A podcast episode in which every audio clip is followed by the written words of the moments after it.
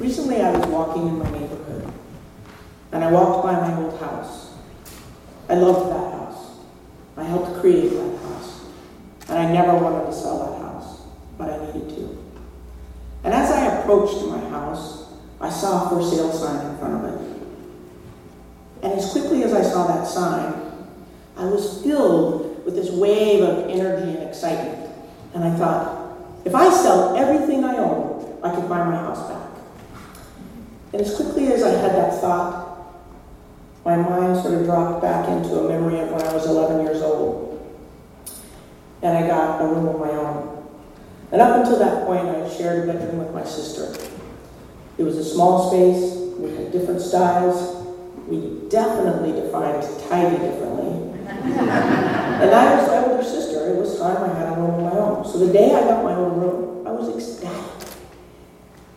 Now, the house I grew up in, it was not an expensive house, but it had some interesting architectural features. We had vaulted ceilings with exposed beams running along them. We had lots of windows and lots of light, cork floors, and my bedroom had built-in shelves, several of them, deep, that could hold lots of things. And a built-in desk, and a pegboard above that, and a narrow shelf that could also hold things. My room called out to me. It said, decorate me. And you know, the thing is, the rest of my house could be chaotic because we had mental illness in my family, and that created a sense of sort of instability and unpredictability. And what I discovered in my room is I would place my prized souvenir just right on that top shelf, perfectly placed. And I placed my favorite book right next to it. And then underneath, I placed the shelves that I found along the beach. Everyone just placed the way I wanted it. I discovered that I could create predictability and had some control over my room. So, as time went on, and I grew up in that room, I discovered I had a sense of design, and I had a deep appreciation for visual elements. And, and I developed this passion for composition, so I just love to decorate my room. And as I got older, the childhood things that I had displayed moved more towards posters of Simon and Garfunkel and Jimi Hendrix and Janis Joplin. And when I ran out of room on the walls, I began to line the ceiling in between those beams, precisely placed where the posters. My room was cool. So much so that my mom began to bring people in and show it. She would, she would bring people into my room and say, Isn't this neat how she decorates? So not only had I created a sanctuary for myself where I could have some predictability and I felt safe and secure. I was seen through my room. And my room and I, we, blended. And my identity got really tied up in my room and my space and how my things were placed. We were pretty enmeshed. And as I grew up, that need got stronger and stronger. And when it was time to leave home and I packed my belongings, I packed that need up and put it in the box and took it with me. And it was a powerful need, and it was there the first time I got an apartment with some friends, it was there the first time I shared a house with roommates, and it was there the first time I lived with a partner. And it could get in the way, really. It was a powerful need. But what happened is I began to dream about what it might be like to create a home from scratch, to build a house. And as luck would have it, I found a very small lot in northeast Portland that I was able to buy. And by small, I mean it was one quarter the size of a typical city lot. And when I got that lot, I began to study small house design. And I got papers and I was drawing up floor plans and I was just imagining all the possibilities of everything that I could pick specifically to make it perfect. So I took those floor plans that I had done my best to draw up and I gave them to an architect. And he transformed that into my dream house. He made my dream house come to life on paper, come to life on paper. I took those plans, I gave them to a contractor, and we broke ground in the spring of 2007. Now, it wasn't the best time for me to be building a house. It's a huge endeavor, and I was really stressed at work and working long hours, and I was still sort of trying to make sense of, of a failed relationship. And but, but I just plowed forward anyway. And I was at the job site before work, and I was at the job site after work, because I needed to make sure the contractors were doing what they were supposed to do. Because one time, I showed up there and they had cut a window in the closet. And the, window was meant to go in the bedroom, not the closet. So, you know, I was tired. But I genuinely believe that I can run myself ragged through the summer and rest in the fall. And that's what I did. I just burned the candle at all ends. And my friends would say, How are you doing? And I'd say, I'm going to be fine when I get in my house. I'll be just fine when I get in my house. Well, the day came that I did get into my house. It was a beautiful October day, and I had all the windows open.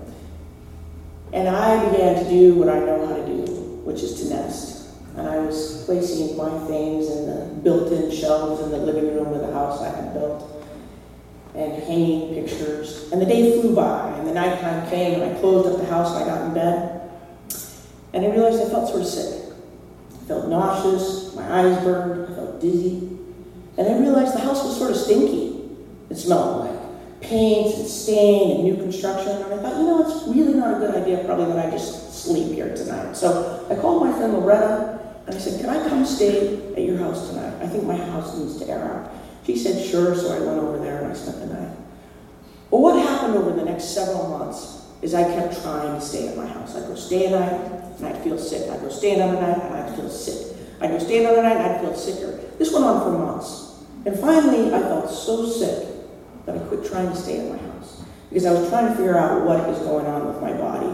I had sort of chronic fatigue and dizziness and brain fog, and after a lot of research and visiting doctors, I was diagnosed with what's called multiple chemical sensitivity.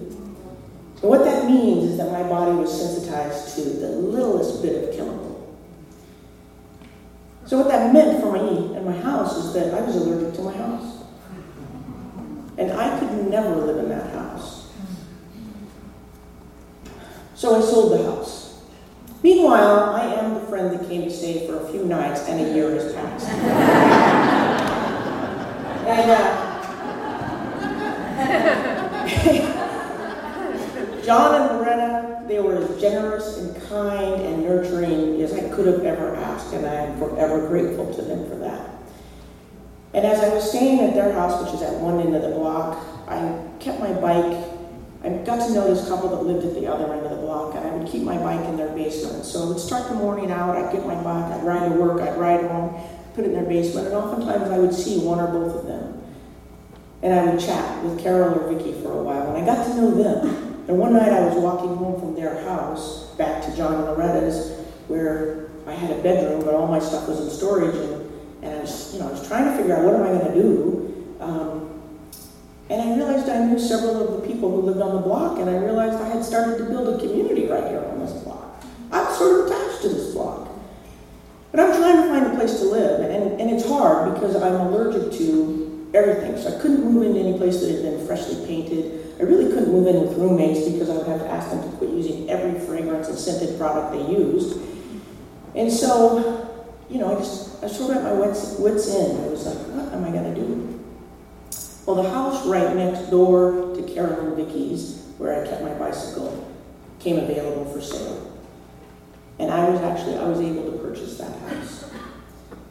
And the day I moved in, you'd think that would be a fine, fine day for me. But what happened is I walked into that house, and all I could see was how different it was from the house that I had had created. And I felt defeated. I was tired. It had been a long year. And I just felt sad. And I, I just cried. But then I was like, well, this is the house I have. And so I did what I know how to do, which is I began hanging pictures on the wall, and I began to nest. And I put things on the bookshelf. They, they weren't built in bookshelves, but they were fine bookshelves nonetheless. And I began to feel at home. Five years passed, and I realized I love this place. I love this home I'm living in. And so there I was that day, standing in front of my old house, and it, that thought came to me so quickly that I could buy it back. It was habitual almost. And, and then I looked at the house and I went, I, I want this house. And then I was like, this, this was never really even my house. I never really even lived in this house. And so I turned around and I, walked home and I walked up onto my small porch and I walked into my small 1950s cottage. And I thought, I'm at home. I'm really at home here. And, and my house, it, it doesn't speak for me. And I looked around and I thought, I, I'm no longer enmeshed with, with my home. There's my house, there's my home, and then there's me.